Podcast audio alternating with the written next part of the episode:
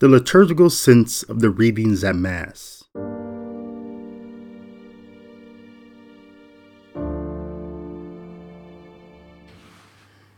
In the Book of Wisdom, chapter 6, verses 12 through 16, we find a passage that speaks to us on the 32nd Sunday of Ordinary Time, Year A.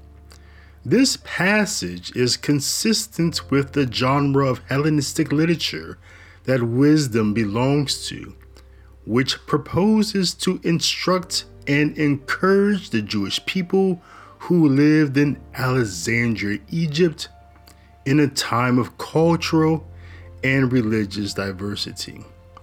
Far from their homeland, the Jews in Alexandria faced the challenge of staying faithful to their ancestral traditions and beliefs while being exposed to many other ideas and practices that could lead them astray or make them doubt their Jewish faith.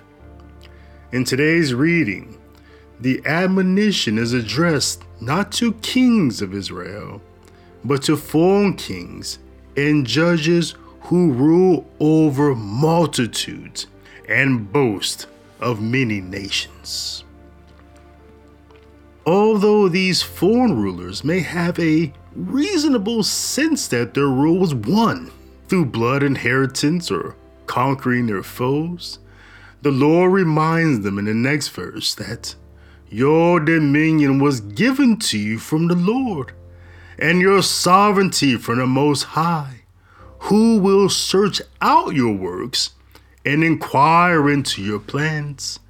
Because as servants of his kingdom, you did not rule rightly, nor kept the law, nor walk according to the purposes of God.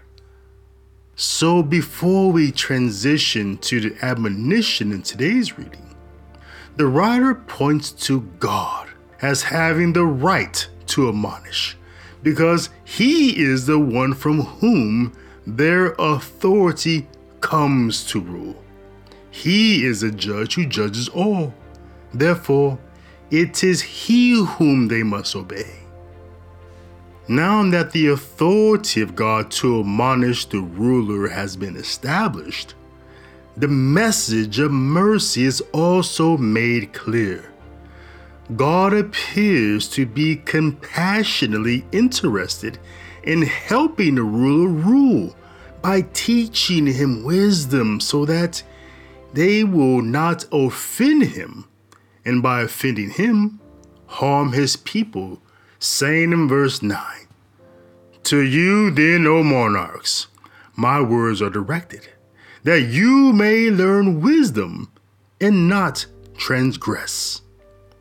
However, before he teaches them wise things, he offers eight statements about who wisdom is. First, wisdom is unfading and resplendent, meaning that she does not diminish or lose value over time. Second, wisdom is readily perceived by those who love her, meaning that wisdom is actively sought after. Third, wisdom makes herself known in anticipation of desire, meaning that wisdom is eager to reveal herself to those who desire her.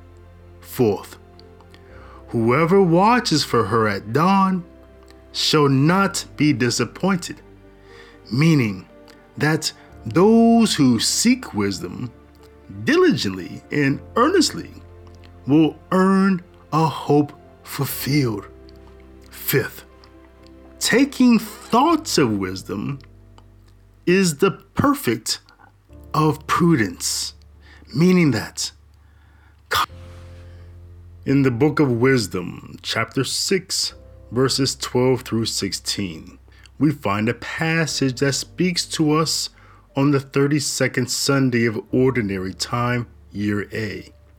This passage is consistent with the genre of Hellenistic literature that wisdom belongs to, which proposes to instruct and encourage the Jewish people who lived in Alexandria, Egypt, in a time of cultural and religious diversity.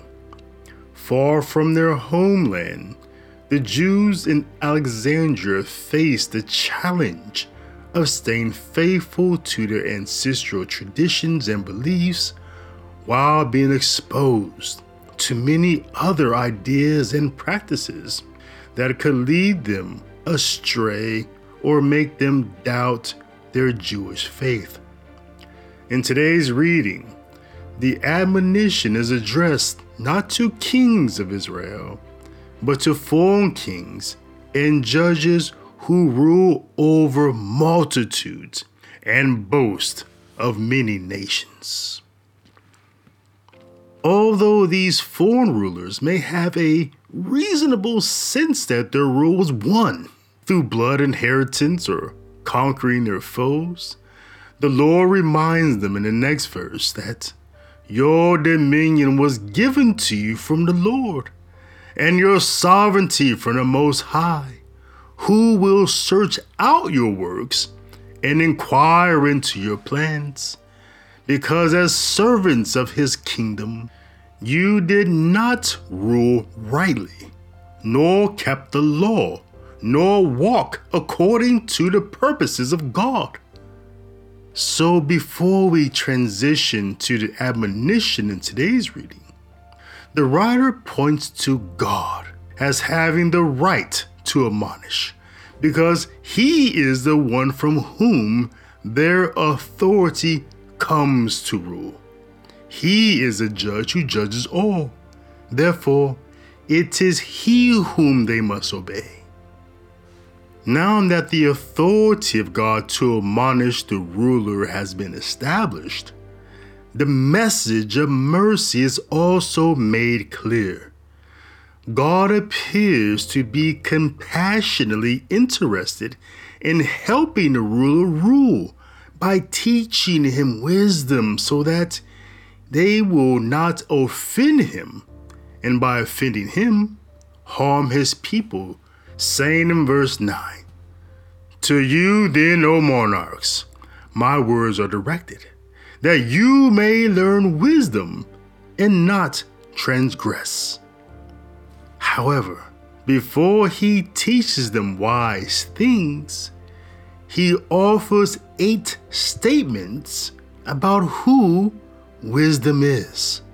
First, wisdom is unfading and resplendent, meaning that she does not diminish or lose value over time. Second, wisdom is readily perceived by those who love her, meaning that wisdom is actively sought after. Third, wisdom makes herself known in anticipation of desire, meaning that wisdom is eager to reveal herself to those who desire her. Fourth, whoever watches for her at dawn shall not be disappointed, meaning that those who seek wisdom diligently and earnestly will earn a hope fulfilled. Fifth, taking thoughts of wisdom is the perfect of prudence, meaning that contemplating wisdom leads to the highest form of carefulness and discretion. Six, whoever for her sake keeps vigil shall quickly be free from care, meaning that those who stay awake or alert for the sake of wisdom will be quickly freed from worries. Seventh, wisdom makes her rounds, seeking those worthy of her, meaning wisdom is actively discerning to qualify those who seek her. In eighth, wisdom graciously appears to them along the way.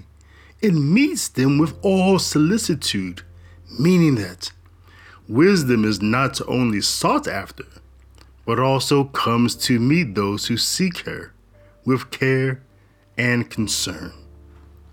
The sixth point about how the pursuit of wisdom causes us to keep vigil with her and stay awake and alert is a teaching that Jesus elucidated upon in the parable of the ten virgins in today's gospel reading from Matthew chapter 25 verses 1 through 13, saying, The kingdom of heaven will be like ten virgins who took their lamps and went out to meet the bridegroom.